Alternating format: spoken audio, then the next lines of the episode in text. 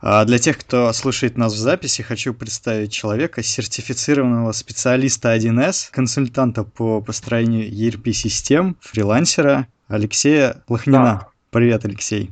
Привет, Илья. У меня будет к тебе пару вопросов по поводу твоего бизнеса, чем ты занимаешься. Вот, мне просто эта тема очень интересна. Я собираю интервью.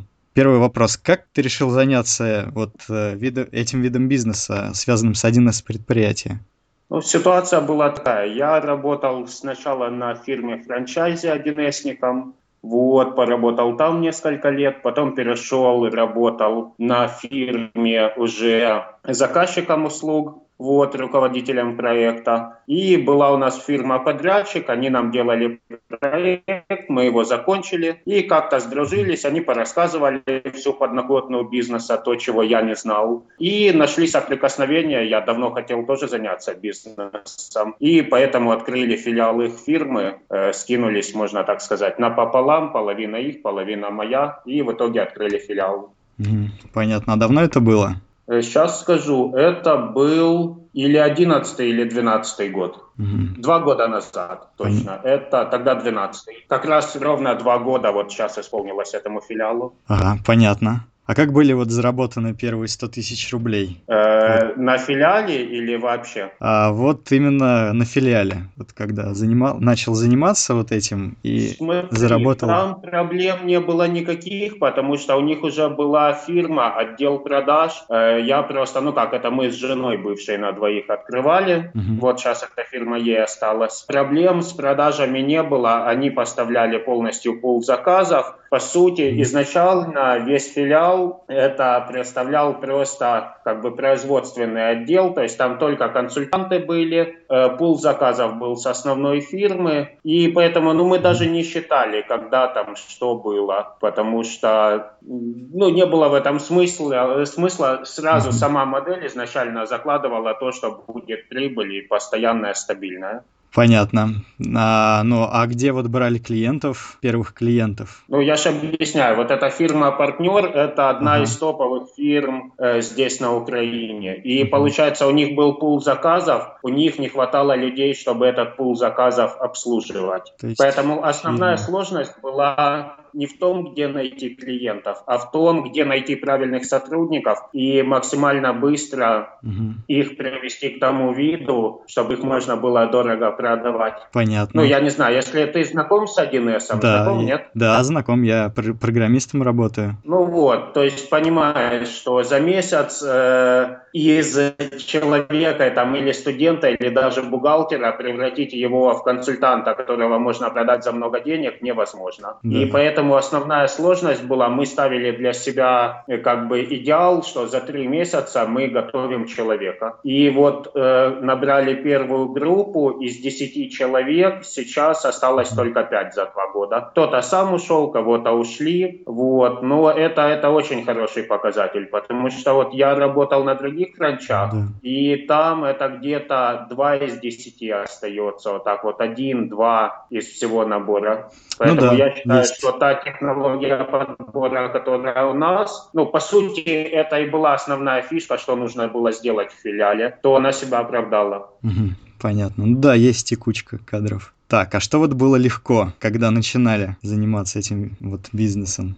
Вот, чтобы что-то было легко, я точно не помню. Но тут получилось так. Я не занимался именно орг вопросами. То есть этим занималась жена. Я имею в виду под орг вопросами. Поехать снять помещение, там, заключить договора с коммунальщиками. Вот весь этот головняк был на ней. Uh-huh. Поэтому мне тяжело вообще ничего не было. Вот я сейчас вспоминаю, тут, скажем так, я бы, может, сказал, вот самые интересные моменты лучше рассказал, сложные, потому что что легко, ну, сложно сказать. Э, интересно было, как мы, нам надо было изначально купить ноутбуков, сразу там 10 или 15 штук, я уже не помню, но это достаточно много денег. И я вот, как сейчас помню, вышла акция в одном из магазинов, типа, купи ноутбук и, типа, беспроцентный кредит на 10 месяцев. Я помню, как мы за этот кредит бегали, чтобы вымутить, а это же кредит потребительский, и там больше mm-hmm. объектов в одни руки не давали. Так мы там договаривались с магазином, даже подделывали немножко документы они, но в итоге смогли взять эти 10 ноутбуков в кредит, и это ну, достаточно ощутимо было было. Потому что одно дело там взять и 5 тысяч долларов сразу их купить штук, и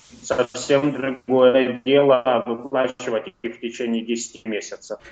Ну да, наверное, вот, это, интересно, это вот так получилось. Ну, это было несложно, скажем так, непривычно. Я так не привык делать. Mm. Но получилось, поэтому, скажем так, есть возможности, которые вроде как не видно, но если посмотреть и немножко напрячься, то э, их можно использовать. Потом, что еще сложно было? Набрать группу в 10 человек с нуля. То есть я не помню, сколько мы провели собеседований. Но вот представь, да, надо обучить группу. Приезжает, например, там через две недели преподаватель. Это не так, что у тебя уже есть бизнес, ты э, договариваешься с человеком, и он когда удобно выходит. То есть группу нужно набрать четко к началу курса, чтобы кто надо там поуходил с работы, кто надо, кто не работает, все равно пришел. То есть очень-очень тяжело было вот именно очень быстро провести эти 100 или 200 собеседований. Я даже не помню, сколько мы провели, э, чтобы набрать вот эту первую группу. Да, многовато собеседований провели. Ну, смотри, я не знаю, может, я не помню, откуда эту методику на самом деле я взял. А, не, я помню, э, с курсов по построению системного бизнеса, а там говорили, что в книжках у Бакша описано. То есть есть методики групповых собеседований, когда нагоняется сразу там 20, 30, 40, 50 человек, а из них потом выбирается там один, два, но в нашем случае мы тогда за один раз или 4 или 5 человек даже взяли вот со всего набора. То есть такие методики mm-hmm. есть, и ими тоже можно пользоваться, и они действительно работают. Здорово. Понял, в чем секрет набора персонала. Да, вот что бы ты посоветовал тем, кто вот хочет начать вот этот вид бизнеса? Ну, смотри, э, первое, вот то, что я не знаю, как, я так понимаю, ты из России, да, судя там по скайпу, да. потому что я смотрел. Да, из Нижнего Новгорода. У нас вот получается очень сильно выражена сезонность. Я не знаю, почему так происходит, то ли там как-то, я не знаю, времена года влияют. Ну, то есть конец года и начало года, наплыв клиентов, э, некого, э, ну, вообще людей не хватает. Конец э, весны, все лето, начало осени, наоборот, клиентов нет. Получается какая ситуация? Все, что заработано, грубо говоря, зимой, проедается летом. Э, не получается, что так, летом уволил человека, а зимой взял. Поэтому первое, на что бы я вот посоветовал обратить внимание, это если у вас эта цикличность, и если она есть, то сразу стратегию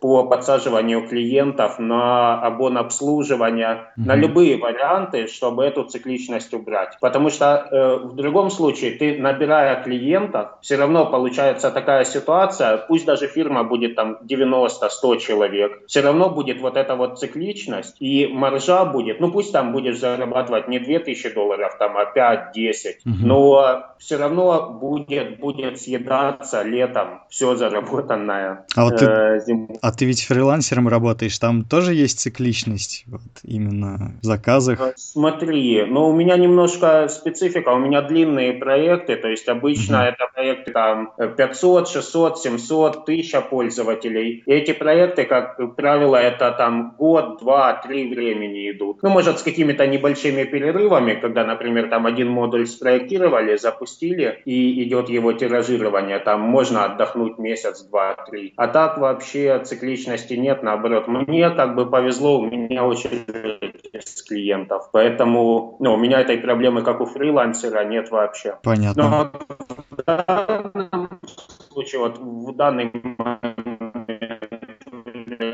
времени я работаю как? Я на полставки работаю на одной фирме, то есть там получаю зарплату, лежит трудовая, и у меня там договоренность, что я работаю 4 часа в день на них. Остальные 4 mm-hmm. часа я занимаюсь тем, что консультирую других клиентов или уделяю себе. Либо работаю на той же фирме, но получаю премию за доп. работу. То есть на самом деле все зависит от того, как договоришься с тем, кому нужны услуги. Понятно. А что бы ты еще посоветовал ну, вот, тем, кто начинает только? Э, начинает именно бизнес или вообще в 1С приходит? Би- вот именно бизнес. Э, обращать внимание в первую очередь не на квалификацию человека, а на его человеческие качества, когда берешь на работу. Э, потому что человека всегда можно научить. Ну да, может попасться кто-то, кто не учится, это еще лучше. Человек, который не растет, а готов одно и то же делать простенькую работу, это вообще наход. Потому что обычно проблема как? Ну, вот взять меня, я так понимаю, тоже тебя и многих моих знакомых. То есть год, два, три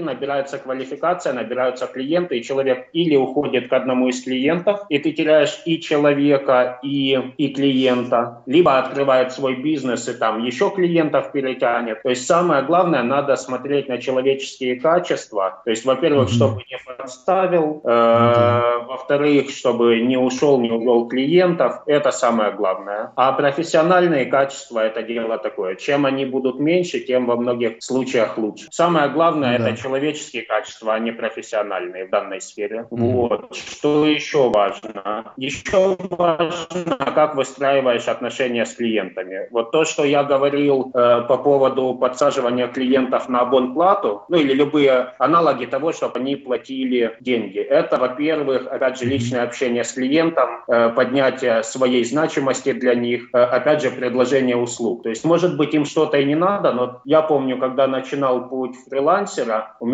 было на одной конфигурации доработанной 7 клиентов. То есть, э, там были, там я дорабатывал по мелочам путевые листы, топ-блага. Знаешь, функционал, который э, просят, просят э, обычно доработать. Один клиент попросил, я доработал, подлил в общую конфу, потом сам пошел, продал остальным шестерым. То есть сказал, как им будет классно, если у них такой функционал э, появится. Вот, опять же, обновление. Э, базы были на РБД. И получалось, я один раз обновил главный узел, отправил им обменки, все, со всех взял за обновление по два часика. То есть, грубо говоря, потратил час, даже полтора времени, а выставил счетов на 12. Вот, но чтобы такое прокатывало, все зависит от того, как ты построишь отношения с клиентами, насколько они тебе будут э, доверять. Э, если на уровне действий говорить, вот я помню ситуацию, один из клиентов как ко мне попал, то есть пришел один эсник, и он потратил целый день, не смог настроить клиент-банк. Э, там проблема была в том, что немецкий Windows и кодировка слетала, то есть надо было в Windows переключить немецкий язык на русский, э, сам язык системы, и все начинало работать. Но он промучился день, клиент-банк не настроил, при этом выставил им счет на 8 часов работы, сказал, ну я что поработал. Ну и все, и понятно, и он, и та фирма, которую он прислал, были посланы. То есть к чему я это говорю? Что всегда надо взвешивать ценность, которую ты даешь клиенту, и деньги, которые за это просишь. И если чего-то не знаешь, вот смотри, какую-то доработку надо сделать, с которой ты раньше не работал. Там, например, я очень не люблю зарплату. И если с ней ковыряться,